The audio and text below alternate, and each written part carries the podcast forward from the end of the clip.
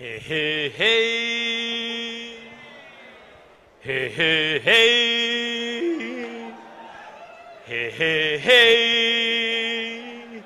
Un buon salve a tutto il priorato, ciao ragazzi, perdonatemi ma quando si parla di altcoin BitConnect è sempre nel mio cuore dagli anni passati, quindi perdonatemi questa piccola intro di pochi secondi. Un buon salve a tutti, benvenuti in questo nuovo episodio con Federico Rivi dove andremo ad orange pillare i vostri amici, quelli un po' più aperti al mondo altcoin, facciamo i politically correct. Un benvenuto a tutti ragazzi, io sono Turtlecute e questo podcast tratta temi riguardanti privacy, bitcoin e libertà. Come al solito la donazione più grande durante la settimana vince il titolo dell'indulgenza, quindi la persona che effettua questo supporto al priorato può liberarsi di tutti i suoi peccati pregressi supportando il priorato e questa settimana il vincitore è un anonimo che con un messaggio dove ci lascia scritto Happy Birthday my friend, infatti questo episodio è quello dove Turtlecute e eh, in generale il mio canale Telegram Privacy Folder compie un anno di vita grazie a questo anonimo che ha supportato il podcast e ha vinto l'onoreficenza eh, di questa settimana scolpendo così il suo nome nelle note vocali del podcast. Poi lasciate assolutamente una recensione a questo fantastico progetto di divulgazione sia su Apple Podcast che su Spotify, quindi mettete assolutamente in pausa ora, in questo preciso momento, la puntata e lasciate in alto su 5 stelline per supportare il podcast che vi vedo che non lo state facendo molto ultimamente. Eh. State un po' peggiorando, una volta eravate molto più bravi con la recensione. e inoltre voglio anche annunciare che da questa settimana abbiamo anche un supporter ufficiale del podcast per almeno un pochino di tempo che è Bitcoin Voucher Bot. Quindi ragazzi, un servizio che vi permette di acquistare Bitcoin eh, sia on-chain che Lightning, che è soprattutto la cosa più interessante interessante, questo perché tutela di più la privacy, non lasciare indirizzi o dati eh, di movimenti on-chain, in questo modo invece con Bitcoin Voucher Bot possiamo acquistare dei, sca- dei comodi Satoshi Lightning direttamente pagati sul nostro LN address oppure ci danno un voucher che ce lo riscattiamo noi nel wallet che preferiamo, inoltre possiamo anche acquistare un sacco di altri servizi come per esempio Mulvad o degli swap, tutto comodamente senza KYC, senza nessuna app aggiuntiva, quindi un grazie a Bitcoin Voucher Bot che ha supportato questo progetto di divulgazione. Se volete provare questo servizio, assolutamente ragazzi vi lascio il link nelle note dell'episodio, quindi vi basterà scorrere un pochino in giù nella puntata e potrete andare direttamente a provare il servizio senza doverlo cercare online, senza fare nessuna fatica. Detto questo ragazzi, vi lascio l'episodio, sigla.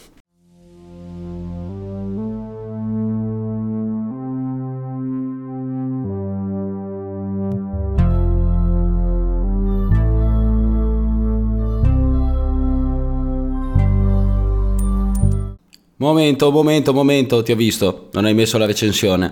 Torna subito a metterla. Ok, puoi ricominciare la sigla.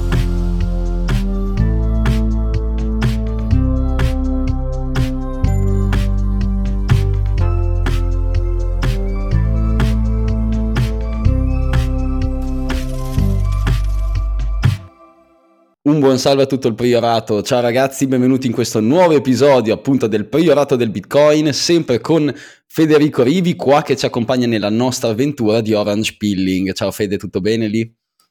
Ciao Tartle, ciao a tutti gli ascoltatori. Abbiamo avuto dei feedback fantastici dalla puntata precedente, quindi molto felice di chiudere il cerchio questa volta. Anzi, guarda, ti dico, in realtà gli ascolti stanno anche andando molto bene, perché oggi hanno, sono andati molto molto bene, sono saliti, siamo sopra la media della solita puntata, quindi Fede è la tua voce sexy e suadente piace a tutto il priorato e ai suoi mm. ascoltatori. Questo microfono che non funziona, siamo veramente a livelli meravigliosi. E, e, e questa è una puntata speciale, Fede, tu ti sei fortunato perché ah. sei dentro questo episodio perché ufficialmente tre giorni fa o due giorni fa, scusate ma noi stiamo registrando in anticipo, eh, il 4 marzo il priorato, anzi non il priorato, Tarto, Qt Privacy Folder hanno compiuto un anno di vita e quindi tu sei ufficialmente nella puntata che eh, dovendo uscire domenica che è il 5 esce il giorno dopo il mio compleanno ufficioso nel mondo Bitcoin, quindi la gente festeggerà il priorato una, ascoltando una puntata con te, Fede. E... Beh, che spettacolo! Riempite di donazioni Turtlecute per il suo compleanno ufficioso. Eh, voi non sapete chiaramente che faccia a Turtlecute. Io ho il privilegio durante la registrazione di questa puntata di vedere questa sua meravigliosa faccia, però non vi dirò mai nulla. E, e sono felicissimo, onoratissimo di essere in questo compleanno vir- virtuoso, no, che virtuoso, ufficioso. bene, bene, Fede, a te questo privilegio perché tanto hai avuto l'onore di vedermi in qualche conferenza, quindi adesso basta con un pochino le cose di poca importanza, dedichiamoci a l'obiettivo di questa puntata, ovvero dopo aver orange pillato tutti i cari amici Fiat Coiner dei nostri ascoltatori la scorsa settimana, beh, ora ci dobbiamo buttare sui cari shitcoiner che commentano offesi su Twitter sotto i nostri post, quindi dobbiamo provare a fare una puntata dove proviamo ad orange pillare questi ragazzi che davvero ci fanno impazzire su Twitter facendoci perdere ore e pazienza per provare a spiegargli Bitcoin. Fede, ti lascio la parola, ti faccio un po' introdurre l'argomento, vai pure. Sì, molto volentieri, grazie. E, beh, l'argomento mh, mm, è, è, spinoso, no? Perché, soprattutto perché, dato che questa puntata, come la puntata precedente, ha l'obiettivo di finire nelle cuffiette di chi magari non è esperto o chi non ha approfondito tanto l'argomento Bitcoin e criptovalute, beh, nel discorso generale, nell'argomento generale, nella stampa generalista, Bitcoin e criptovalute sono due cose praticamente sempre accostate, quasi mai eh, trattate in modo separato. Quindi è difficile da esterno del settore eh, considerare effettivamente Bitcoin e criptovalute con, come mondi eh, separati, mo- mondi diversi. Il punto di questa puntata è provare a far capire che non solo Bitcoin e criptovalute sono cose molto diverse, sono mondi separati, ma che Bitcoin è l'antitesi del concetto di criptovaluta, cioè è l'esatto opposto, sono due forze che lavorano eh, in contrasto, una contro l'altra, e cioè che le altcoin sono di fatto la trasposizione in salsa tecnologica e con qualche bella parola di marketing del sistema finanziario tradizionale e per chi non l'avesse uh, ascoltata, cioè nella puntata precedente descriviamo quelli che sono, diciamo, in modo molto sommario, quelli che sono i difetti del sistema finanziario tradizionale, che Bitcoin è nato per eh, contrapporre, cioè per essere un'alternativa a questo tipo di sistema. Le altcoin in realtà prendono, ereditano tutti gli, i difetti del sistema finanziario tradizionale per una, serie, per una serie di motivi. Quindi, partiamo subito dalle basi. Perché diciamo che le altcoin. Vogliamo chiamarle altcoin o shitcoin? Facciamo i politicamente facciamo, corretti o scorretti oggi? Facciamo i politically correct perché ci dobbiamo interfacciare con queste persone. Parliamo di altcoin. Perché diciamo che le altcoin sono l'evoluzione del sistema finanziario e di conseguenza l'antitesi di ciò che rappresenta Bitcoin e di ciò per cui Bitcoin è nato? Perché hanno tante caratteristiche in comune, ma che portano tutte in generale, che fanno riferimento a una particolarità che hanno in comune, cioè l'arricchimento dei pochi a spese dei tanti, cioè le rendite molto alte di quelli che arrivano prima e invece le perdite molto significative di quelli che arrivano dopo. Non è tanto diverso dal concetto di eh, effetto Cantillon, il concetto per esempio del pre-mine o della proof of stake. Affrontiamo questo punto, cioè abbiamo parlato nella puntata precedente, per chi se la fosse persa può andare ad ascoltarla in modo diciamo grossolano dell'effetto Cantillon, cioè il concetto dell'accesso privilegiato al credito che aumenta by design le disuguaglianze economiche e la forbice ricchi, tra, tra ricchi e poveri. Chi ha accesso prioritario al credito la banca commerciale che prende il denaro in prestito dalla banca centrale ha quel denaro, ha accesso a quel denaro prima del cliente retail, quindi può fare i suoi investimenti prima del cliente retail, i suoi investimenti fanno aumentare il prezzo, il cliente retail si trova con i prezzi già aumentati e quindi c'è una sorta di vantaggio competitivo netto in termini di potere d'acquisto. Questo è l'effetto Cantillon che appunto è descritto nella puntata precedente. Beh, nel mondo delle altcoin c'è quello che viene definito il pre-mine, che non è poi così tanto. Ci sono pre-mine e proof of stake, in realtà, che sono due cose che nel 99% dei casi vanno, vanno a braccetto. E il pre-mine è quel meccanismo che viene utilizzato in realtà anche dalle società quando si quotano in borsa, le società eh, no, regolate, normalmente regolate nel, nel, mondo finanziario sono controllate da un pool di, di, azionisti o magari da chi ha fondato questa società, da una persona, da un gruppo di persone o da altre società. Poi a un certo punto magari decidono di quotarsi in borsa e mh, quotare in borsa un X% delle quote de, de, de, della torta di questa società. Quindi magari la società è controllata già al 30% da due persone, il restante 70% viene venduto sul mercato in borsa, ma chiaramente queste due persone hanno un vantaggio competitivo. Quando il prezzo sale, questi hanno già l'investimento fatto da molto prima che questa società avesse un prezzo più alto nella quotazione in borsa. Il pre-mine è una cosa, è, è esattamente la stessa identica cosa nel mondo però altcoin, quindi di fatto non regolato e che non richiede l'iscrizione di una società, che non richiede il rispetto di, di, di, scusate, di determinati parametri a, come invece richiede il rispetto di, di, determinati parametri, per esempio la quotazione eh, in borsa piuttosto che a Wall Street o in borsa italiana o Euronext o cose del genere. Cioè, non ti puoi quotare se non rispetti i requisiti della, del listino in cui ti quoti. Nel mondo delle altcoin non ci sono questi requisiti di fatto. Faccio anche un piccolo approfondimento giusto perché l'ho vissuto da vicino ed è una cosa che a me fa straridere sul pre-mine, cioè noi abbiamo visto la nascita di Bitcoin totalmente fair, cioè Satoshi Nakamoto ha pubblicato nel primo blocco di Bitcoin il eh, giornale, la prima pagina del Times eh, tra gli altri motivi, oltre per quelli politici, anche per dimostrare che effettivamente il primo blocco è uscito ufficialmente quello specifico giorno. Lui non poteva avere accesso prima al Times perché è una persona qualunque. Nel tempo anche le prime shitcoin sono tutte nate senza pre-mine, quindi ufficialmente il software veniva rilasciato, i miner e eventualmente anche gli sviluppatori se volevano si mettevano nel mercato libero del mining e cominciavano a minare la valuta. Questa cosa si è evoluta fino a quando nel 2014, questo qua è un aneddoto che sanno in pochi, è nata Bytecoin, che è una shitcoin molto divertente eh, che ha dato inizio alla famiglia CryptoNote, ovvero la, la famiglia delle coin anonime. A Monero è nata forcando Bytecoin. Qual è la cosa divertente? Che in una moneta anonima non puoi vedere effettivamente la supply come si muove e loro fecero il primo scam sul pre-mine perché essendo anonima, quindi non si vedevano gli ammontari negli indirizzi, preminavano il 90% della supply e in realtà i miner che al day one cominciavano a minare stavano minando solo il 10% restante, il 90% era in mano in realtà al developer che fin da subito si era preminato il 90%.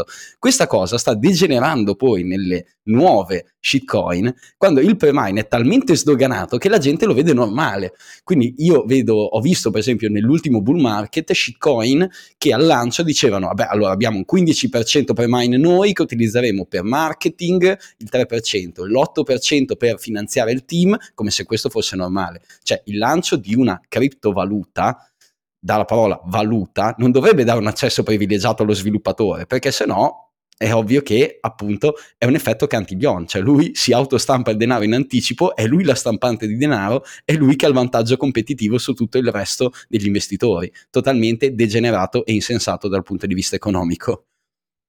È l'equivalente di un'azione di fatto, di un'azione di un'azienda e senza nemmeno stare a fare gli esempi magari più recenti di eh, prodotti scam controllati davvero da una singola persona o da pochissime persone, parliamo di quella che è considerata la blockchain più decentralizzata, qualunque cosa intendiate con la parola blockchain, la blockchain più decentralizzata in assoluto dopo quella di Bitcoin, cioè Ethereum. Ethereum è nata con un pre-mine di fatto del 50% della supply totale, cioè si parla di 72 milioni di Ether, cioè il token del, della rete Ethereum, che sono stati dati a chi quella rete l'ha fatta nascere. Tutti coloro che sono entrati nel mercato dopo sono entrati nel mercato per il restante 50%, arricchendo chiaramente le tasche di chi già aveva la metà del circolante di quella valuta. E, ehm, e questo è evidentemente uno schema identico, è uno schema veramente uguale a quello del mercato azionario, semplicemente non regolato secondo le regole del mercato azionario. Questa cosa va ad accentuarsi quando alla ricetta della, della pre-mine, del pre-mine si aggiunge l'ingrediente proof of stake. Perché chi ha già il pre-mine, facciamo magari un, una brevissima descrizione del proof of stake, dato che appunto questa è la, è la eh, la puntata che dovrebbe essere inoltrata all'amico, all'amico shitcoiner che però magari non è super skillato. Eh, il proof of stake è quel meccanismo di consenso eh, per validare, si dice tecnicamente, i blocchi della blockchain di un determinato progetto, di una determinata blockchain, e va a seconda di chi mette in stake, cioè investe e blocca un determinato numero di token. Cioè, no, non mi sembra vero di stare parlando di proof of stake, token, cose del genere. Di solito odio, mi viene l'orticaria sentirne parlare, adesso ne sto parlando io, però vabbè, è per una buona causa. Comunque, questi token vengono messi in stake. E quando c'è un pre-mine, chiaramente chi ha eh, beneficiato del pre-mine, il fondatore, gli sviluppatori, le persone che hanno lavorato eh, a, questo, a, questo, progetto, adesso chiaramente parliamo in modo, eh, in modo generico, poi ci sono anche dei casi specifici, hanno chiaramente più, più, token a disposizione di, de, invece del mercato retail che, verrà a, a, che inizierà a comprare quando il progetto va, va online mettono subito in stake la loro parte e quindi come funziona la proof of stake? Più token tu hai bloccati, più token hai investito in stake, hai bloccato in stake, più hai possibilità in, eh, proporzional- proporzionalmente di validare un blocco. Cioè nel mondo Bitcoin si dice se tu hai più hash rate, hai più possibilità di eh, minare un blocco, di trovare la soluzione, di, di, di scrivere il blocco trovando la soluzione, trovando la proof of work, qua si dice più token hai, quindi non c'è investimento di energia, di hardware, non c'è nulla di tutto questo, qui hai semplicemente un vantaggio di capitale, se hai il vantaggio di capitale hai anche la possibilità più, più concreta di scrivere il blocco, di validare questo blocco. E chiaramente la validazione del blocco ti dà la ricompensa del blocco e quindi tu aumenti il tuo capitale e quindi tu aumenti la possibilità di investire, di, fare, di mettere in stake altri token e quindi aumenti proporzionalmente di nuovo la, la, possibilità di validare un altro blocco e via dicendo. È una ruota che si, è una, sostanzialmente è un, è un circolo vizioso che si autoalimenta e rende i ricchi sempre più ricchi e quelli che invece arrivano dopo con sempre meno possibilità di diventare protagonisti della rete è il motivo per cui Proof of Stake è stato bocciato su Bitcoin. Cioè, ricordiamoci, Proof of Stake non è stato inventato da Ethereum, non è stato inventato da altre coin, è nato su Bitcoin ed è stato bocciato in quanto, e non è stato appunto integrato nel protocollo, in quanto è stato, eh, nota- è stato fatto notare il fatto che creasse un'economia circolare. Quindi eh, chi aveva più token aveva non solo il potere di minare un blocco, ma anche il potere di governance sul protocollo, perché ricordiamoci su Bitcoin, se c'è un aggiornamento che non vi piace, voi il vostro nodo non lo aggiornate e voi non adottate questa nuova funzione. Inoltre, se tutta la rete non è d'accordo, la funzione non viene nemmeno implementata. Sulle shitcoin con proof of stake, il eh, creatore solitamente con un pre-mine ha già il potere di, di, votare la governance e di validare i blocchi e quindi decide lui stesso gli aggiornamenti. È per questo che monete come Ethereum fanno hard fork ogni mese, sei mesi, ogni anno e, e, tutti aggiornano istantaneamente. Perché non c'è una governance, la gente non ha potere decisionale, il creatore fa tutto ciò che desidera. E questo è davvero un problema, a mio parere, perché toglie la libertà del singolo utente di avere potere decisionale su quello che sarà lo sviluppo del protocollo. Ed è anche il motivo per cui alcuni protocolli che non hanno basi economiche funzionano, come per esempio un esempio pratico, MakerDAO e la sua stablecoin DAI funziona, sì, funzionicchia, ma solo perché è in mano a l'ente stesso che ha emesso il token e quindi ha potere sul protocollo ed è lui che nei momenti di emergenza sceglie da dittatore quello da fare per salvare il protocollo e già un paio di volte è stato salvato in extremis con decisioni un po' strane tipo implementare nuovi asset nel paniere, eh, cambiare la governance ma non, non dovrebbe sopravvivere per funzioni economiche ma solo per scelte centrali dei bailout fatti dal team che, che ha il potere di governance in quanto detiene già dall'inizio la maggior parte dei token.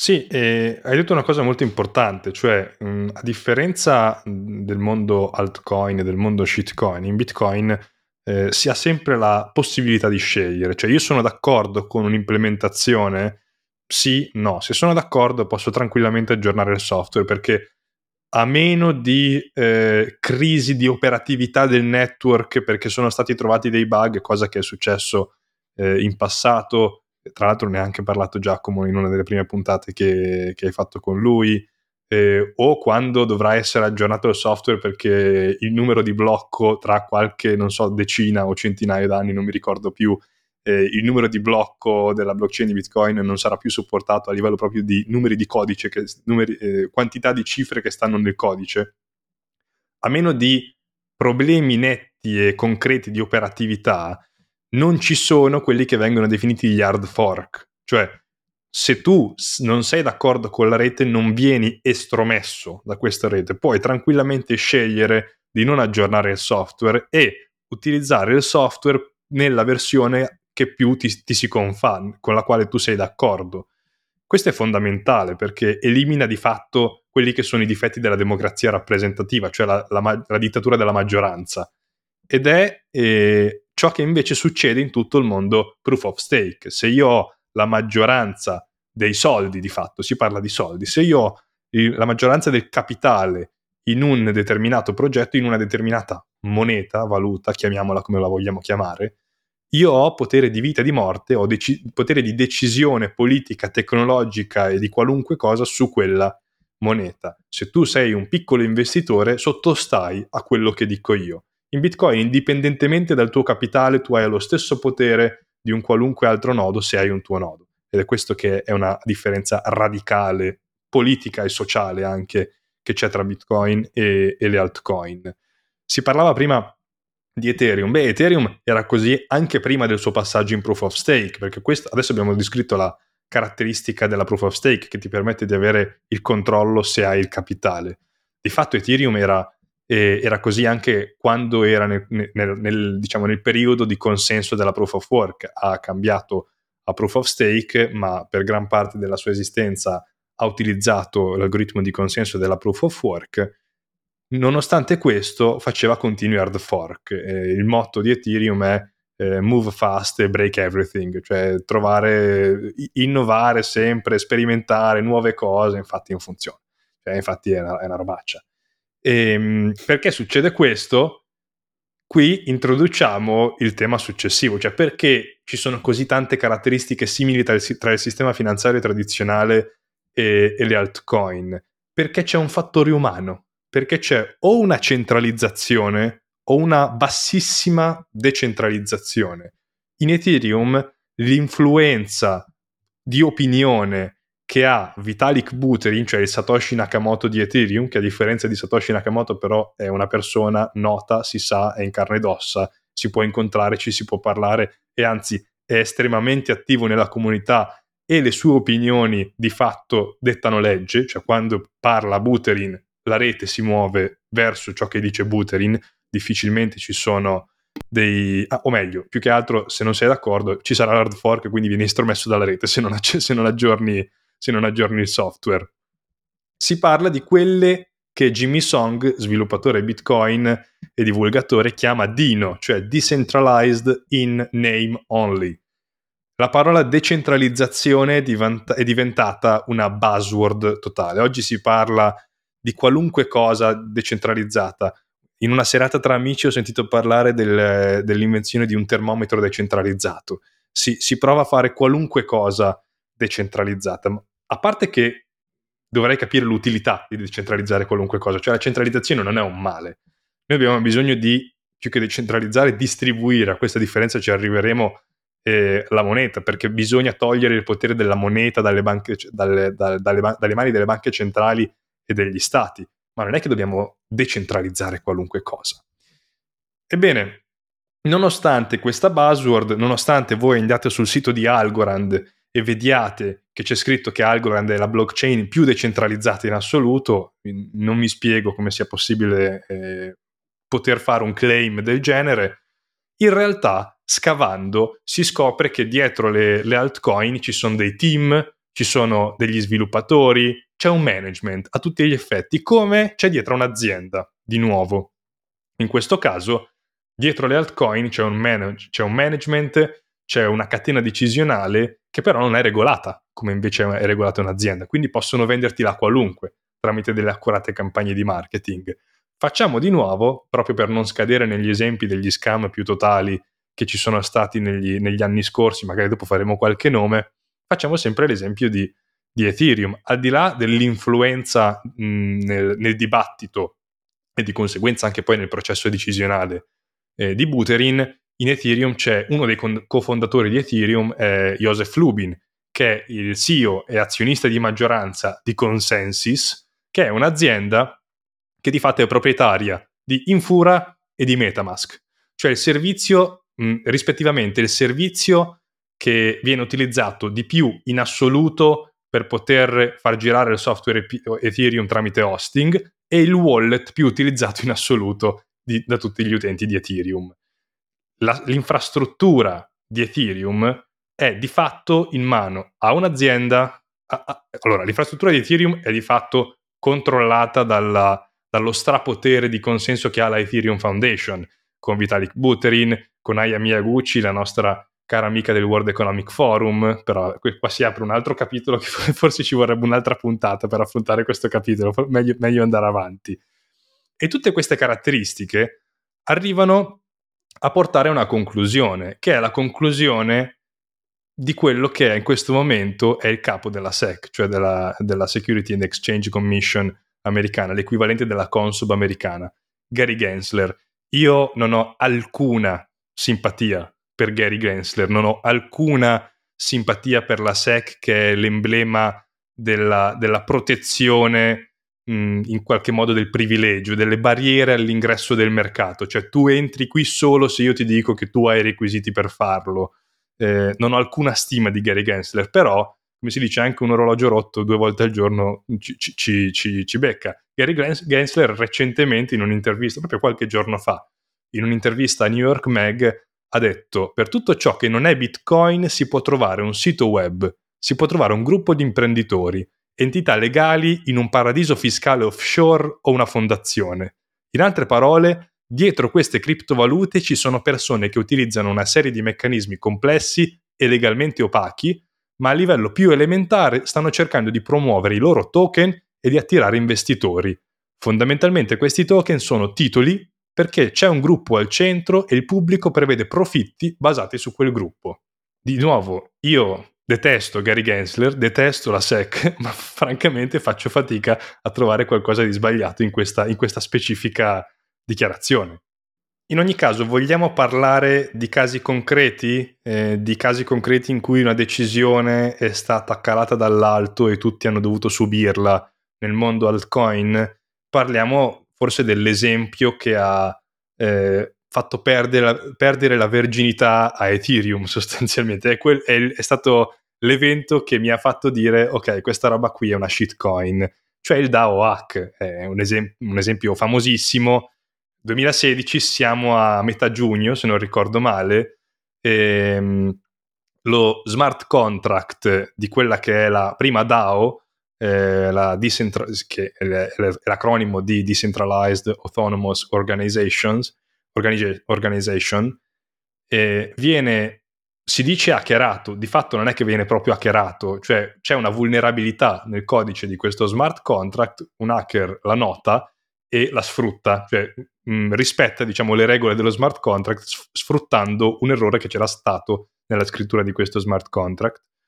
Eh, vengono sottratti a questa, a, questo, a questa DAO 3,6 milioni di Ether e che cosa viene deciso? Nonostante questo sia stato un problema nella programmazione del, dello smart contract della DAO, beh, in, nel giro di un paio di settimane praticamente tutta la community guidata dai suoi leader decide di fare un hard fork, quindi di cambiare, di, di splittare la chain, la blockchain di Ethereum e, e di restituire nella nuova catena questi 3, 3,6 milioni di Ether al, ai legittimi proprietari legittimi proprietari, poi io uso questo termine impropriamente perché i legittimi proprietari, quando tu rispetti in realtà le regole del protocollo, sono quelli che hanno rubato questi 3,6 milioni di Ether tecnicamente. Anche perché sul sito di Ethereum all'epoca, che poi è sparito, c'era anche scritto code is slow.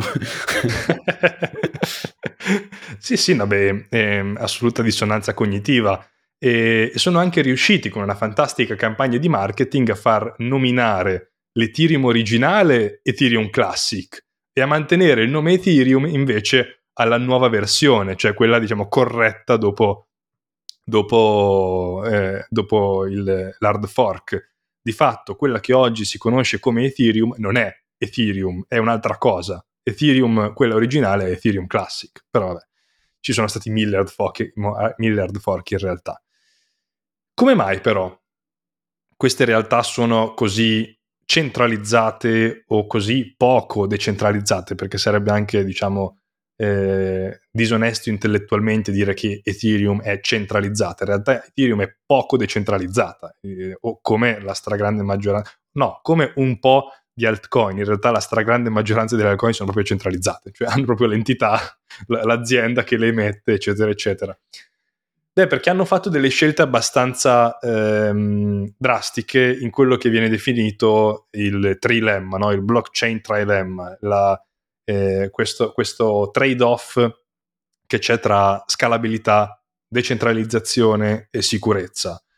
Eh, per una legge di fatto matematica, fisica delle reti distribuite, non puoi avere al massimo della potenza, non puoi prendere i tuoi, eh, i, i tuoi tre, come dire, mh, mm, misuratori di, di, lunghezza e metterli al massimo nel livello decentralizzazione, nel livello sicurezza e nel livello scalabilità.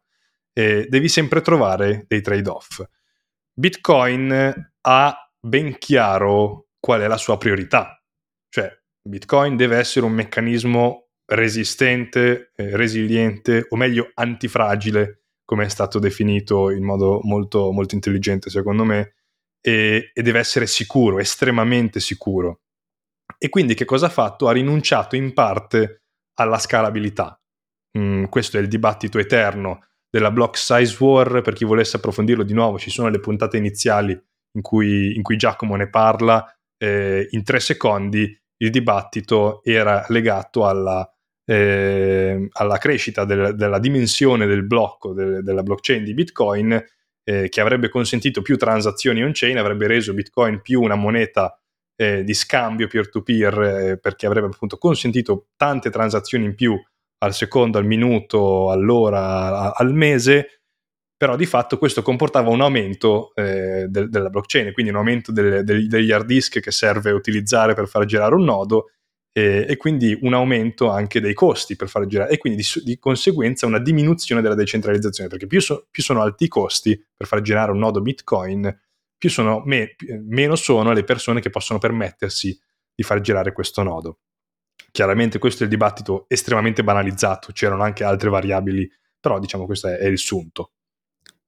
Esatto, ricordatevi che Satoshi Nakamoto non era un cattivone che voleva i blocchi piccoli, la gente che dove, doveva aspettare 10 minuti per fare una transazione e dovesse pagare delle fee assurde eh, ogni singolo UTXO inviato, che poi in realtà anche qua se parliamo di fee Ethereum altro che Bitcoin, semplicemente sono scelte tecniche ragazzi. Ogni volta che voi decidete, che ne so, eh, Ethereum decide di avere i blocchi una volta ogni 30 secondi, non lo so neanche io, 10 secondi, 10-30 secondi, ci sono delle conseguenze anche sulla dimensione. Eh, nel caso per esempio di Ethereum vuol dire che c'è un orphan rate assurdo, quindi vuol dire che i blocchi vengono minati e poi decadono perché ne vengono minati di più nello stesso momento. Significa che non si può prevedere quale sarà l'emissione, perché non sappiamo quanti blocchi vengono orfanati, quanti sì, quanti no, paghiamo i miner per quelli orfanati, sì, no, si perde quello che è il cap totale di 21 milioni che invece su Bitcoin è fisso e su Ethereum non è calcolabile a causa di questa cosa e ogni scelta tecnica poi crea nuovi problemi e anche altri vantaggi. Molto spesso però, almeno a mio parere, Bitcoin dopo anni, anni, anni di ricerca e studio ha cercato di mantenere il miglior equilibrio fra i punti fondamentali eh, che ha bisogno di per, per, vivere, insomma, quella che è una creatura come Bitcoin, ovvero decentralizzazione, resistenza agli attacchi, scalabilità e in generale, quindi ha cercato di ottimizzare qual era il miglior modo per rendere Bitcoin resistente e funzionale, ovvero decentralizziamo il più possibile e scaliamo off-chain con Lightning Network,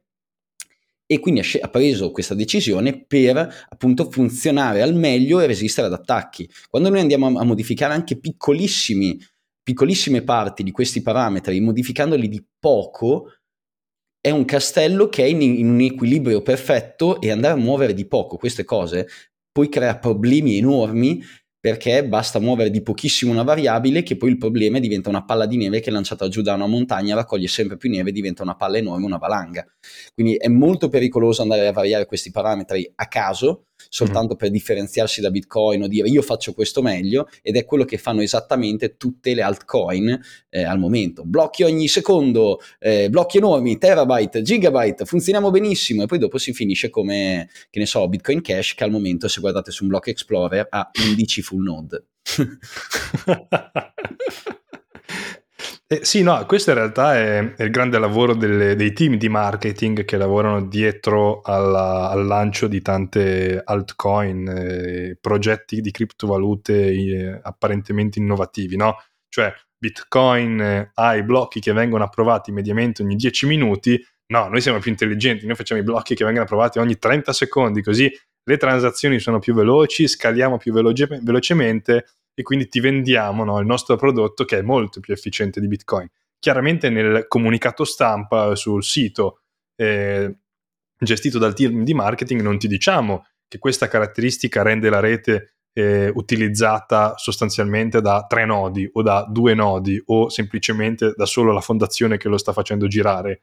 Però l'importante è venderti il contenuto che, che, che ti può attirare. Io faccio le transazioni veloci eh, c'è gente che ti dice, eh, però Solana è vero che ha qualche difficoltà, però Solana ci fa le transazioni veloci, cioè, oppure eh, Solana era addirittura l'Ethereum killer, doveva essere quello che doveva sostituire Ethereum, adesso è più il tempo in cui è in, cui è in eh, come si dice offline eh, che funzionale. Esatto. Cioè, l- il killer di una moneta che lo scorso anno è andato offline per problemi tecnici in Fura che è un gestore di server su cui sono stati molti nodi, Bit- molti nodi Ethereum, nello specifico il 35% circa, e ha avuto dei problemi tecnici un giorno e per un giorno Ethereum non funzionava, cioè fare una transazione ne passava una su 10, una su 20, perché il, un ser- cioè un, un'azienda gestore di server su cui quasi tutti ostano i server Ethereum ha avuto problemi tecnici, è andato offline, è andato offline anche Ethereum, cosa ci puoi fare? Certo. Ricordiamo che Infura è sempre quella società che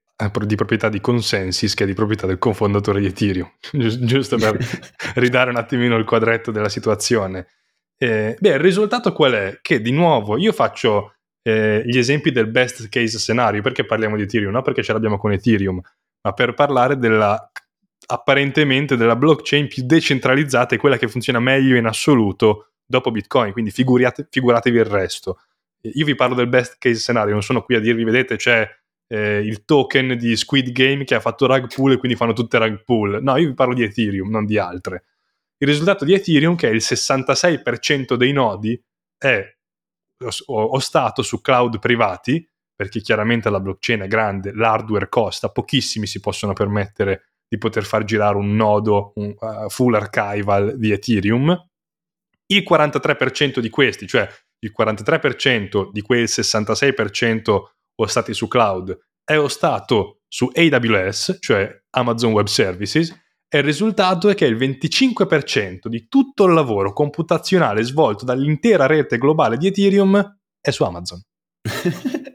un chiaro esempio di decentralizzazione. E faccio anche un'altra nota, avere per esempio, facciamo sempre l'esempio di Ethereum, avere anche blocchi veloci enormi vuol dire che richiede tanta banda e quindi per esempio non esistono i full node Ethereum sotto Tor, questo perché non è possibile farlo, quindi vuol dire che se voi volete un full node dovete dire a tutto il mondo, allo Stato, al governo, alla polizia, al vostro fornitore internet, io ho un full node Ethereum apertamente. Punto numero due, eh, il numero di nodi, essendo il costo dell'hardware altissimo e poi non può andare sotto Tor, eccetera, è bassissimo. Per farvi giusto un piccolo esempio, noi su Bitcoin non possiamo quantificare il numero totale dei nodi, perché molti di questi sono sotto. Ci sono delle stime. Sappiamo per esempio che i nodi eh, ClearNet in alcuni momenti della rete sono circa 50.000. Quindi possiamo fare delle stime molto spannometriche, sparo dei numeri, possiamo stimare, non so, 100.000 nodi Bitcoin in tutto il mondo. I nodi Lightning, quindi i nodi Lightning sono meno, perché per avere un nodo Lightning bisogna per forza avere un mm-hmm. nodo on-chain di Bitcoin, al momento, in questo preciso momento, sono circa 17.000. I full node Ethereum sono 3.000. Quindi vuol dire che una tecnologia recentissima di Bitcoin appena creata, ancora in beta, eccetera, a sei volte il numero di full node di Ethereum che esiste da dieci anni e si, si, sponsorizza ovunque come la nuova tecnologia decentralizzata per l'esecuzione di smart contract. Wow, decentralizzatissima.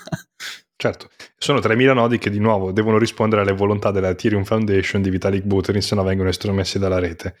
E, ehm, sui, nume- sui, nodi di Bitcoin c'era tra l'altro Luke Dasher, eh, uno dei più noti sviluppatori in assoluto di Bitcoin, autore del codice di Segwit, eccetera, eccetera, eh, che stima che siano all'incirca 50.000, però di nuovo, come giustamente tu dicevi, è una stima molto grossolana e i nodi sotto Tor non possono essere raccolti, raccolti facilmente, cioè non possono essere raccolti in assoluto. E quindi si tratta di una stima che va presa chiaramente con le pinze. Qual è la lezione di, di tutto questo? È che la decentralizzazione non basta, eh, serve la distribuzione, perché Bitcoin è distribuito, non è decentralizzato. Eh, la parola decentralizzazione è diventata una buzzword, però è importante, no, nelle presentazioni di, di, di, tanti bitcoiner si parla della descrizione delle reti fatta da Paul Baran, dello studio fatto da Paul Baran nel 1964, no? la distinzione tra rete, rete, centralizzata, rete decentralizzata e rete distribuita. Nella rete centralizzata c'è un punto, un nodo eh, al quale si collegano tutti i punti della rete e se va giù quel nodo va giù tutta la rete perché è il punto nevralgico centrale cui, su cui tutti fanno affidamento. La rete decentralizzata invece ci, è una rete in cui ci sono alcuni punti nevralgici eh, eh, che sono connessi tra di loro e ognuno di questi punti ha a sua volta tot punti connessi a loro. Questo significa che se uno di questi punti nevralgici va offline, viene attaccato, viene corrotto, eh, gli altri continuano a funzionare, gli altri punti nevralgici, ma tutti i punti che sono connessi a questo punto nevralgico perdono la connessione con la rete, quindi vanno giù anche loro. Anche loro. Bitcoin non è questa roba qui, cioè Bitcoin ha molto più la forma di una rete distribuita. Pensate a una rete di una porta di un campo da calcio, eh, è esattamente quello, cioè ogni punto è uguale all'altro e in un modo o nell'altro, con un percorso o con l'altro, tutti i punti possono arrivare a un, a, a un punto da un'altra parte della rete. E se una parte di quella rete viene tagliata, re- il resto della rete peer-to-peer riesce comunque a comunicare e non va giù. Cioè, è la famosa, la famosa cosa di dire come si fa a, a distruggere Bitcoin. Bisognerebbe spegnere tutti i full node che esistono sulla faccia della Terra e impedire che mentre si, si, si, cerca di spegnere tutti i full node esistenti sulla faccia della Terra, che peraltro non puoi sapere dove sono, quanti sono, perché magari la stragrande maggioranza sono sotto Tor, impedire che chiunque altro sulla faccia della Terra ne attivi qualcuno nel frattempo. Quindi è, è questo, diciamo. Non vogliamo dire impossibile, diciamo che le probabilità stanno di fatto a, a zero. E quindi questo è l'ambiente che ci circonda, un mondo di cose o centralizzate o poco decentralizzate, ma la decentralizzazione non basta per fare la rivoluzione, serve la distribuzione se hai veramente voglia di cambiare le cose dal punto di vista monetario e quindi dal punto di vista sociale, oltre che dal punto di vista economico, e, ehm, cosa che però non succede nel mondo altcoin. C'è un sito fantastico che si chiama rect.news che colleziona eh, i vari nomi di token eh, o aziende o prestatori di servizi su token DeFi, finanza decentralizzata, altra buzzword mostruosa, che sono saltati nel corso degli anni.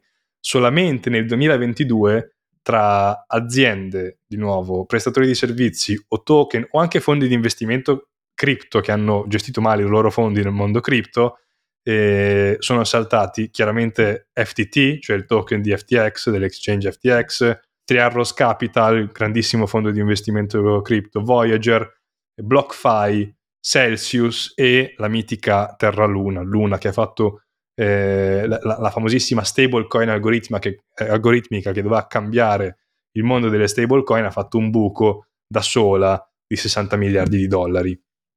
Proprio perché c'era un hype incredibile, si parlava di finanza decentralizzata era forse il centro della, della finanza decentralizzata e, e, si è rivelato in realtà il centro di, un, di una grossa truffa eh, portata avanti su scala globale da un personaggio che adesso cerca in tutti i modi eh, di fuggire alla giustizia. Quando la decentralizzazione è troppo bassa, ci sono due alternative. O sei truffatore o sei ostaggio del regolatore. In alcuni casi si è truffatori con tanti scam. Adesso ho fatto alcuni nomi. Prima avevamo citato il, il token di Squid Game, che anche quello ha fatto un rug pull fantastico. Eh, di fatto, a parte che poi si era scoperto dopo, dopo il token di Squid, eh, dopo il rug pull, nel caso di Squid Game, che non era neanche previsto nel codice che la gente potesse ritirare i fondi. Esatto, proprio pubblico, da smart contract. Fantastico questa cosa. E se vogliamo avvicinarci al bel paese, c'è stato il caso Gini Protocol, che peraltro era stato premiato il, qualche mese prima alla Blockchain Week di Roma come il miglior progetto blockchain dell'anno. Robe, robe da che veramente... tanti, tanti, tanti divulgatori italiani hanno promosso e sponsorizzato, quindi attenti Certo. Attenti ragazzi.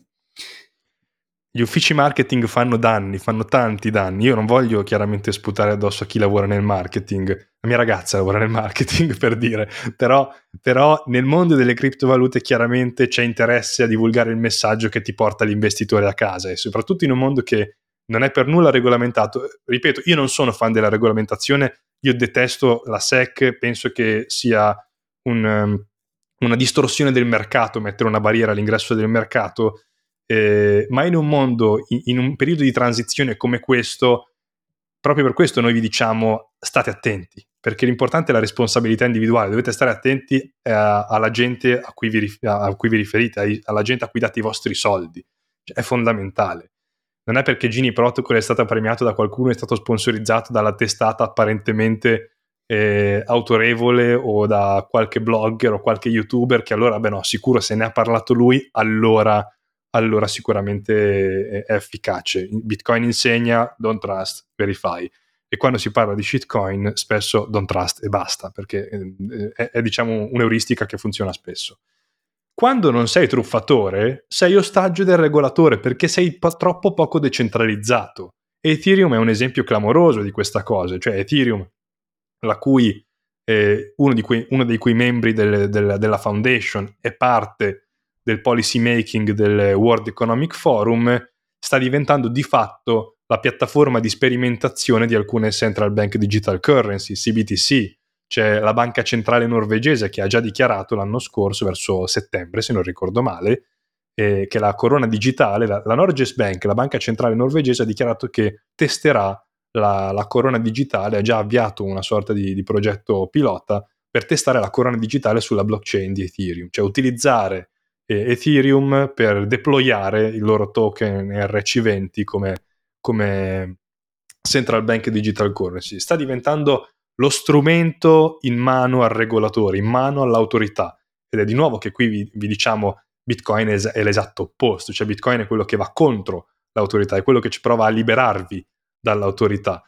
Il mondo shitcoin, il mondo altcoin, quando non vi frega, è quel mondo che invece prova a collaborare con le autorità o prova appunto di nuovo a offrirgli degli strumenti tecnologici per aumentare la, coerci- la coercizione nei vostri confronti. Un'altra dimostrazione di questo è che il 47% dei blocchi eh, di Ethereum sono OFAC compliant, cioè l'OFAC è quell'organismo che è parte del Dipartimento del Tesoro americano che fa blacklisting, whitelisting, principalmente blacklisting delle transazioni che si presume possano essere legate o a, al cui interno ci siano fondi legati che sono passati per mano di eh, terroristi, truffatori, eccetera, eccetera, o comunque persone soggetti perseguitati dalla giustizia. E, um, il 47%, praticamente la metà di tutti i blocchi che vengono validati su Ethereum sono compliant con il blacklisting del Dipartimento del Tesoro statunitense. Quindi anche qui dove sta l'incensurabilità, la resistenza alla censura. Metà rete Ethereum è invece estremamente compliant, dice sì signore, china il capo e si piega alla volontà del regolatore. Questo è il male del mondo delle criptovalute, perché se c'è un insegnamento che ha portato Bitcoin, se c'è un insegnamento che hanno portato i cypherpunk è che nel mondo serve uno strumento per liberare l'individuo dal controllo del regolatore. Cioè, Bitcoin è ciò che permette di fare ciò che si vuole, eh, seguire la propria volontà indipendentemente dalla volontà degli altri. Di nuovo, questa è una sorta di interpretazione del fatto per, del perché non vengono mai fatti hard fork su, su, su Bitcoin. E questa è una motivazione abbastanza semplice. Dietro c'è un'idea e l'idea è che l'interventismo è un'utopia. L'idea del, dello Stato interventista è un'utopia l'idea della banca centrale è un'utopia. In realtà l'idea della banca centrale non è nemmeno un'utopia, cioè è un'utopia, l'idea del funzionamento della banca centrale, cioè l'idea che un singolo eh, organismo sia in grado di controllare, di prevedere di manovrare la macroeconomia, cioè no, il, l'economia gestita da centinaia di milioni di persone, ma al di là del fatto che un'utopia è proprio un obiettivo del manifesto comunista di Marx, cioè proprio scritto, cioè banca centrale con il monopolio della moneta. Ma al di, là di, al di là di questo, per un'economia di mercato sana, come abbiamo descritto nella puntata precedente, no? Bitcoin, l'idea di Bitcoin è quella di consentire una, una o meglio, di, di, incentivare lo sviluppo di una società e di un'economia che sia basata sulla crescita graduale, non eh, con lo schema di boom and bust al quale siamo abituati, ma crescita graduale basata sul risparmio, sulla visione di lungo periodo, sulla prosperità della società. Qua siamo invece davanti a un paradigma in cui deve esserci il regolatore che controlla tutto, che dice cosa va bene, cosa va male, che interviene sulla società, che dice quando devo alzare i tassi di interesse, quando devo abbassare i tassi di interesse, se mettere la pensione minima, se non mettere la pensione minima, quanto fare di deficit, quanto non fare di deficit. Poche persone, un gruppo privilegiato di persone che decide sul destino dei tanti. Bitcoin vuole cambiare questo paradigma, è nato per essere opposto a questo paradigma. Le altcoin, il mondo altcoin, il mondo delle criptovalute, in realtà è ciò che invece fa enforcing di questo paradigma. Secondo me c'è anche una grossa differenza a livello di utenza ed è anche il motivo per cui ho deciso con Federico di appunto fare questo episodio. Per me bisogna anche svegliare un attimino quelli che sono gli altcoiner, sono gentilissimo ragazzi, mi sto trattenendo da usare termini brutti e eh, secondo me c'è proprio una differenza di mentalità, vi faccio un esempio pratico. Eh, secondo me è importante porre il focus su appunto l'utilizzo di queste tecnologie come mezzo di libertà quando Ethereum è passato a proof of stake e si è fatto enforcing dei blocchi OFAC compliant, quindi noi banniamo le transazioni che lo Stato non vuole su Ethereum, cosa hanno fatto? I nodi l'hanno implementato e la gente ha detto va bene, amen. Hanno continuato ad utilizzare Ethereum. Questa cosa è pessima. Su Bitcoin è stato provato a fare un tentativo di attacco simile su una mining pool che si chiamava Mara Pool, dove in poche parole eh, questa pool americana ha detto noi facciamo enforcing della legge statunitense e banneremo tutte le transazioni che a noi risultano blacklistate, cioè vietate dal governo degli Stati Uniti. Sapete cosa hanno fatto i bitcoiner esattamente due ore dopo? Hanno cominciato ad inondare la pool di transazioni fatte con CoinJoin, derivate da eh, Iran, pa- eh, transazioni che venivano da stati tipo Afghanistan, Iran, le hanno tutte infilate nel wallet della pool, che essendo un software automatizzato ignorante ha cominciato a muovere quei bitcoin e a spedirli agli utenti, rendendo così illegale la pool stessa, che poco dopo è anche stata shitstorm amata da tutta la community Bitcoin e in due giorni ha detto scusate, non lo facciamo più, non volevamo, non lo facciamo più, ritorniamo perfetti, puliti, Bitcoin. C'è proprio una differenza di ideologia alla base che non dico che sia un errore per forza dello shitcoin, dico che secondo me le persone vanno educate, vo- devono loro per prime voler imparare cose nuove e essere aperte mentalmente al fatto che ragazzi, qua si parla del futuro, della libertà, cioè noi stiamo facendo tutto questo, questa rivoluzione per migliorare il nostro futuro, migliorare la società ed essere più liberi.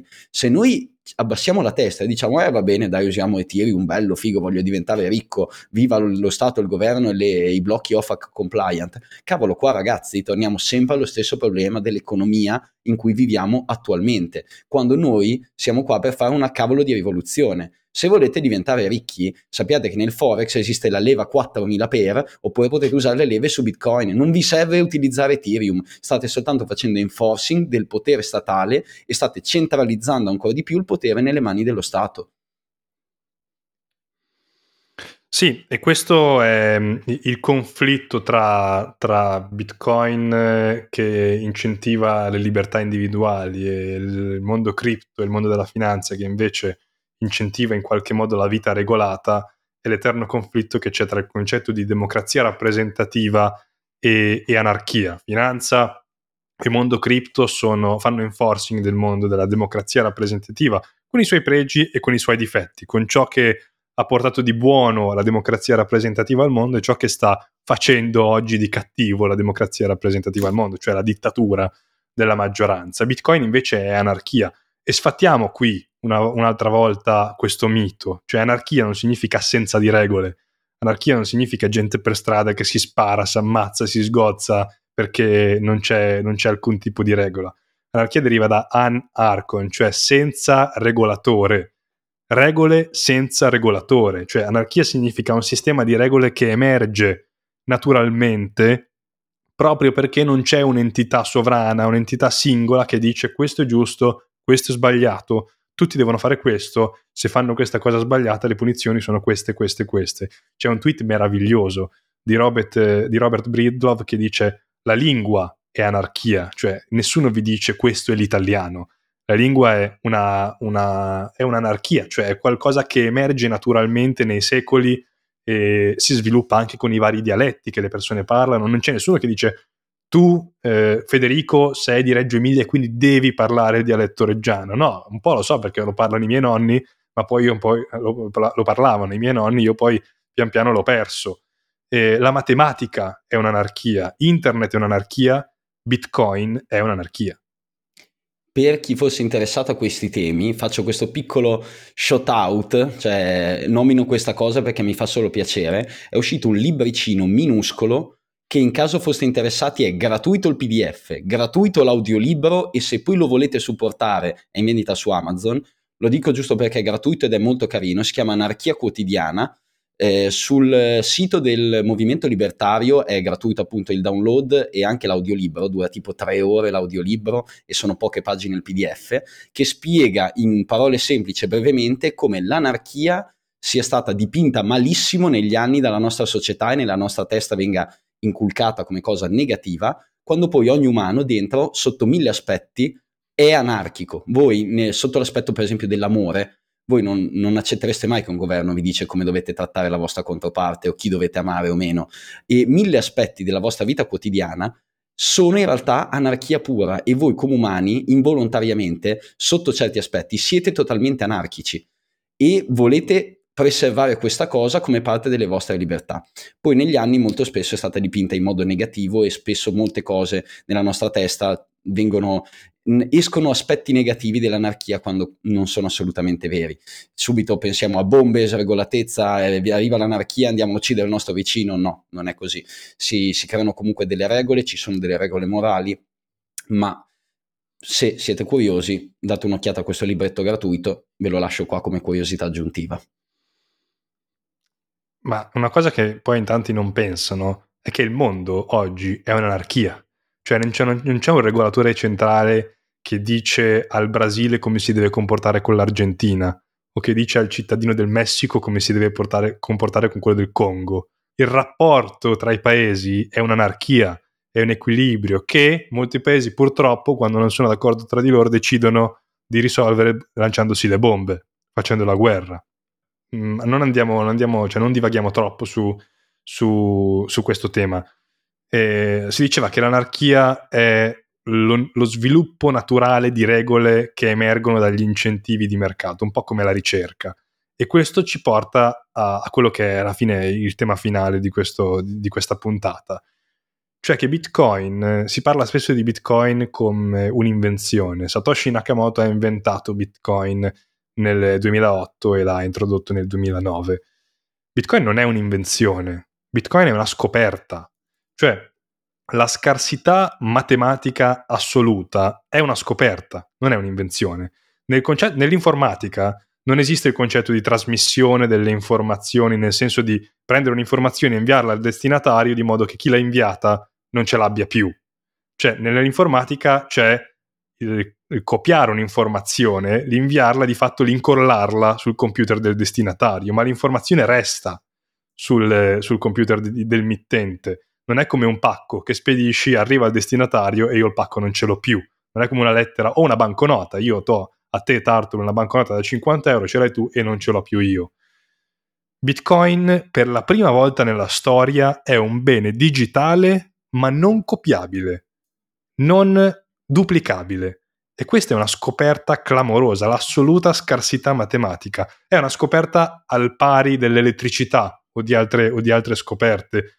Come nel 1830 circa c'era Faraday che scopre che un conduttore che, che ruota parallelamente all'interno di un campo magnetico genera un, un, flusso, un flusso elettronico, un flusso elettronico costante. Beh, dopo 13 anni di studio, dopo anche di nuovo, ormai avevo, eh, questo è il terzo riferimento che faccio alle tue puntate con Giacomo.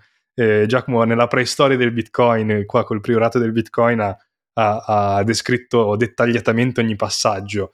Dopo 13 anni di studio con DigiGold, con David Chaum, Hashcash con, di Adam Beck, B-Money di Wendai, Reusable Proof of Work di, di Al Finney, BitGold di, di Nick Zabo e altri esperimenti, il movimento cypherpunk scopre che dei dati, se vengono distribuiti su tanti computer, possono essere resi scarsi in un complesso sistema di regole che però appunto non hanno un regolatore, sono approvati da, tutti, da tutta la rete, da tutti i nodi presenti nel mondo e chiamano questa scoperta Bitcoin. E una volta che tu scopri l'assoluta scarsità digitale, non la puoi riscoprire con un'altra altcoin, non la puoi riscoprire con la shitcoin di turno, indipendentemente da quanto bene ti paghi il team di marketing per, eh, per poter raccontare questo al mondo.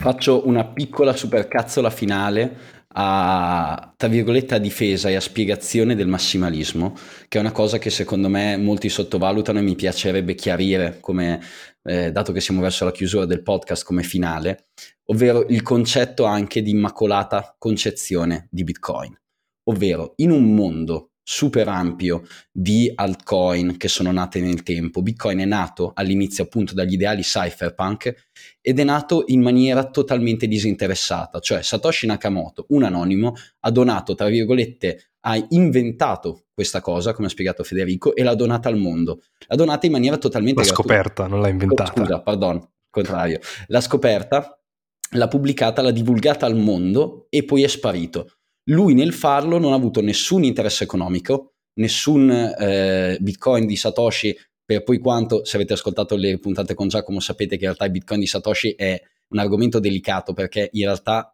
molto probabilmente non è vero quello che avete letto mille volte che Satoshi ha un milione di bitcoin, ma è tutta un'altra storia e per saperla vi tocca andare nelle prime puntate di questo podcast ed ascoltarla. Comunque Satoshi ha scoperto Bitcoin, l'ha divulgato al mondo e le prime persone che hanno creduto in Bitcoin lo hanno fatto senza nessun interesse economico. All'inizio Bitcoin era solo ed esclusivamente Magic Internet Money praticamente, una scoperta fatta da delle persone, un, un ideale messo in pratica a livello informatico che le persone hanno deciso di adottare, ma nei primi anni non c'era nessun incentivo economico. Facevate mining? Bene, spendavate euro in elettricità e vi davano la moneta magica di internet solo anni dopo la nascita di Bitcoin e il suo utilizzo, ne è nato anche il reale utilizzo economico con l'ASLO, che è la prima, diciamo, eh, prova documentata di una persona che ha acquistato due pizze in Bitcoin. Lì ha cominciato ad esserci il valore economico di Bitcoin. Chiunque abbia prima supportato il network lo ha fatto in maniera totalmente disinteressata. Se voi oggi create il nuovo Bitcoin, create Ethereum, create Ripple, create la scam coin di turno, create anche il vostro bellissimo nuovo progetto che invece non ha disin- nessun interesse economico, lo fate per sperimentare, create una nuova moneta, sappiate che avrete un sacco di VCs, venture capital, pronti ad investire, persone pronte a buttare i loro soldi per sperare di diventare ricche. E questo non è possibile più replicarlo, cioè l'immacolata concezione di Bitcoin, la nascita di questo esperimento totalmente disinteressato, portato avanti solo da ideali, non è più replicabile oggi ed è per questo unico ed è un valore che solo ed esclusivamente Bitcoin ha. Inoltre, un altro aspetto che secondo me è molto sottovalutato è l'aspetto della divulgazione Bitcoin. Quello che facciamo, per esempio, io e Fede. Un divulgatore Bitcoin lo fa in totale disinteresse economico. Questo perché Bitcoin si è affermato lentamente e senza nessun appunto incentivo economico. Chiunque divulghi Bitcoin non viene pagato dalla Bitcoin Foundation perché non esiste e al contempo Bitcoin è ormai un asset talmente grande con un market cap enorme che anche se Giacomo Zucco dice comprate Bitcoin, anche se lo dico io, questo non viene influenzato. Il divulgatore Bitcoin normale, io, Fede, il Bip Show, qualsiasi italiano, l'Arancione Podcast, Costanza, che voglio bene a tutti, non possono influenzare il mercato di Bitcoin. Quando poi vediamo sempre nell'ambiente italiano, ed è una citazione così, una frecciatina, una scoccata d'arco in diretta, divulgatori che per esempio creano shitcoin e poi dopo ne parlano e le sponsorizzano, ragazzi, dati reali appena presi, la shitcoin creata da un noto divulgatore italiano in questo momento, sapete che volumi ha oggi? 1200 dollari. Vuol dire che se io mi sveglio storto e metto il mio stipendio in questa moneta, gli faccio fare il 100%, il 200%. E sì, uno questo... stipendio così alto, Tartle, chiedo attenzione. No, guarda, neanche un po'. Però sappiate che il divulgatore Bitcoin, se fa questo, se una persona come me fa questo podcast o Fede fa la sua newsletter, non lo fa per interesse economico, lo fa prima per, di tutto per passione. Poi spera di trovare il modo di riuscire a vivere in una certa maniera che io almeno per ora non ho ancora trovato, dato che ho un fiat job lo faccio in maniera disinteressata, divulgo Bitcoin perché io credo in questa rivoluzione sociale, cavolo. E invece le persone che vi parlano di altcoin, il nuovo progetto, la nuova shitcoin appena creata, il nuovo super strumento DeFi con API assurdi, lo fa per interesse economico, lo fa perché è pagato, perché vi scilla un referral, perché un'azienda lo ha pagato, un exchange lo ha pagato, o il progetto DeFi gli ha dato un bel assegno, o anzi, molto meglio, perché altro che assegno, gli ha fatto una bella transazione Bitcoin, perché è quelli che vuole lo shitcoin, non certo, non certo la shitcoin del progetto di turno, si fa pagare in Bitcoin e poi dopo lo scilla sul suo canale YouTube. E questa in realtà, avendo un market cap grande come la scoreggia che scappa a Fede in questo momento se, se gli tira al culo, basta mille persone che comprano questa moneta e il prezzo fa 800% e poi dopo dampa e tutte le persone perdono i loro soldi e invece il creatore vi ha dampato in faccia i loro token.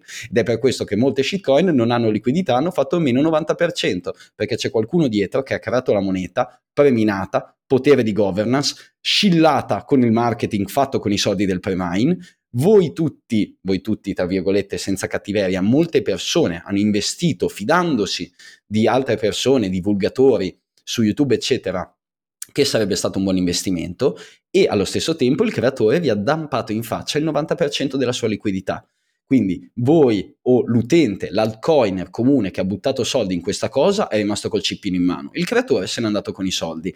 E la cosa ancora peggiore è che per bias mentale, per come siamo fatti, diciamo, eh vabbè, era un cippino, ho buttato il 2%, il 3% del mio portafoglio, lo posso perdere, chi se ne frega, io speravo di diventare ricco, ho perso il 2%, accettabile. No, ogni cavolo di cippino, termine poi tecnico utilizzato molto in Italia, è una cavolo di finanziamento a questo sistema corrotto fatto da divulgatori, shitcoiner stampatori di moneta che vogliono diventare ricchi e aziende che finanziano queste cose per fare soldi e andate ad alimentare questo mercato che, come la proof of stake, che tanto vi scillano, è un mercato circolare tutti buttano l'1% il cipino nel suo portafoglio, fanno un sacco di soldi, con questi soldi rifinanziano altri scam con cui la gente butta altri cipini fanno altri soldi in un mercato infinito.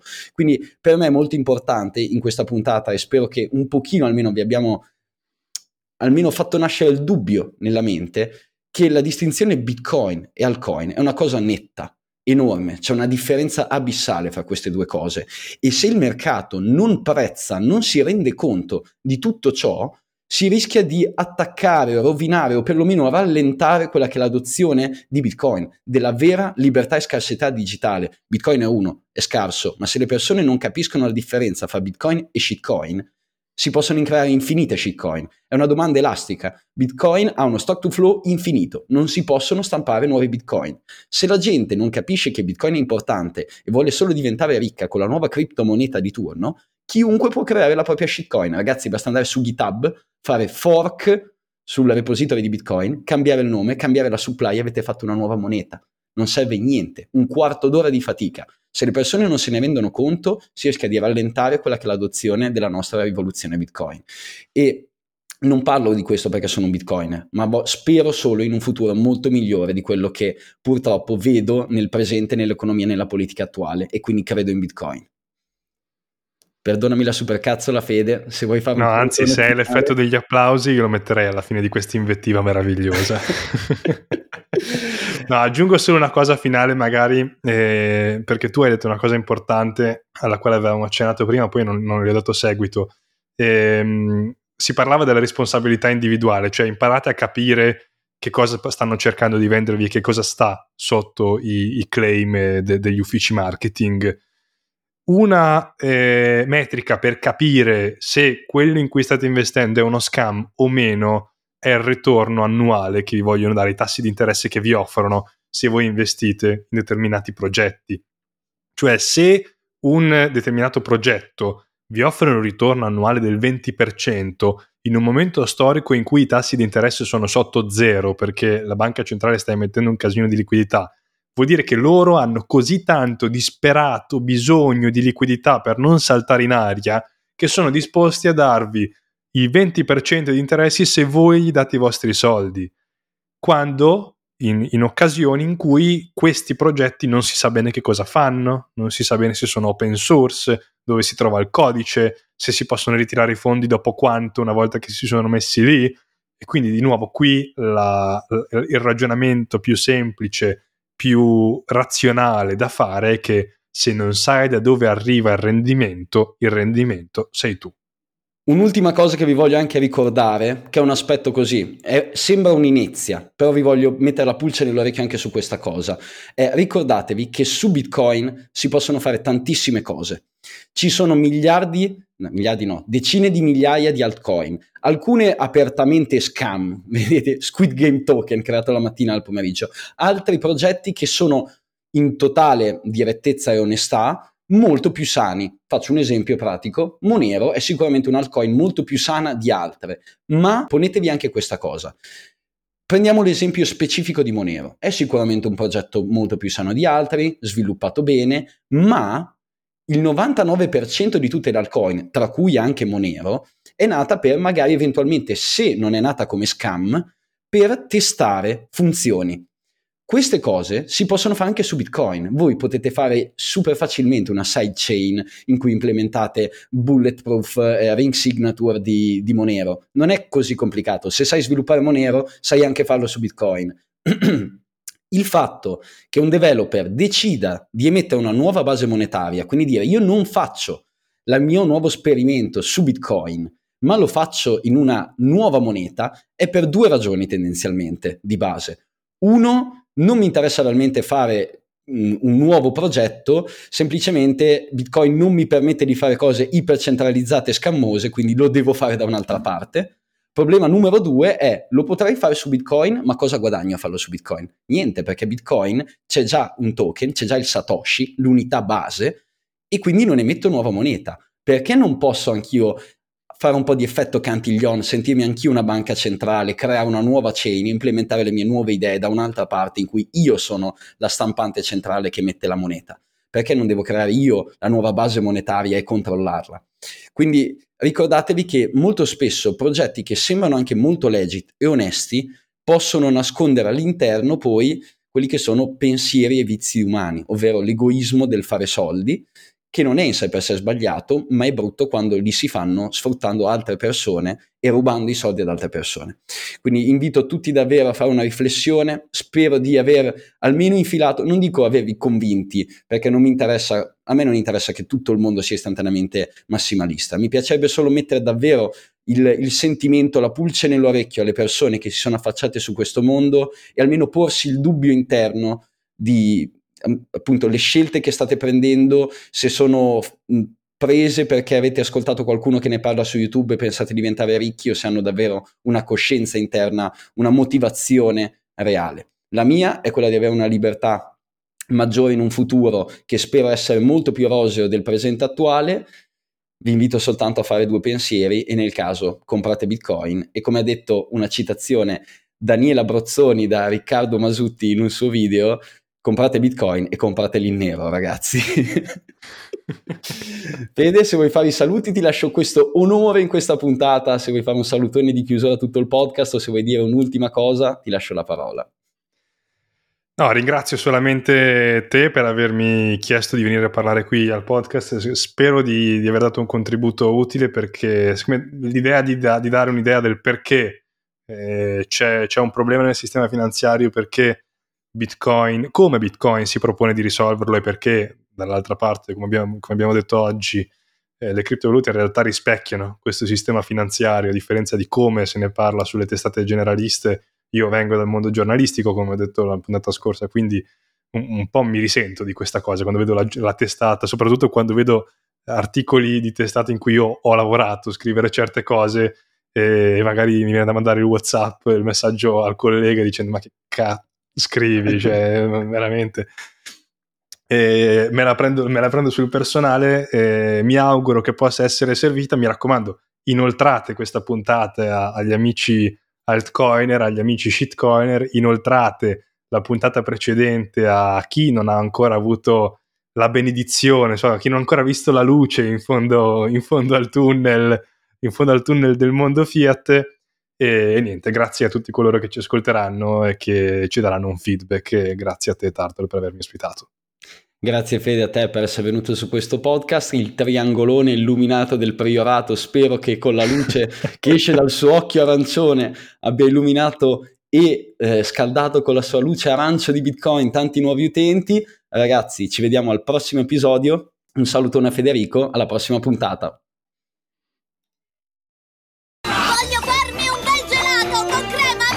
Saluti al priorato.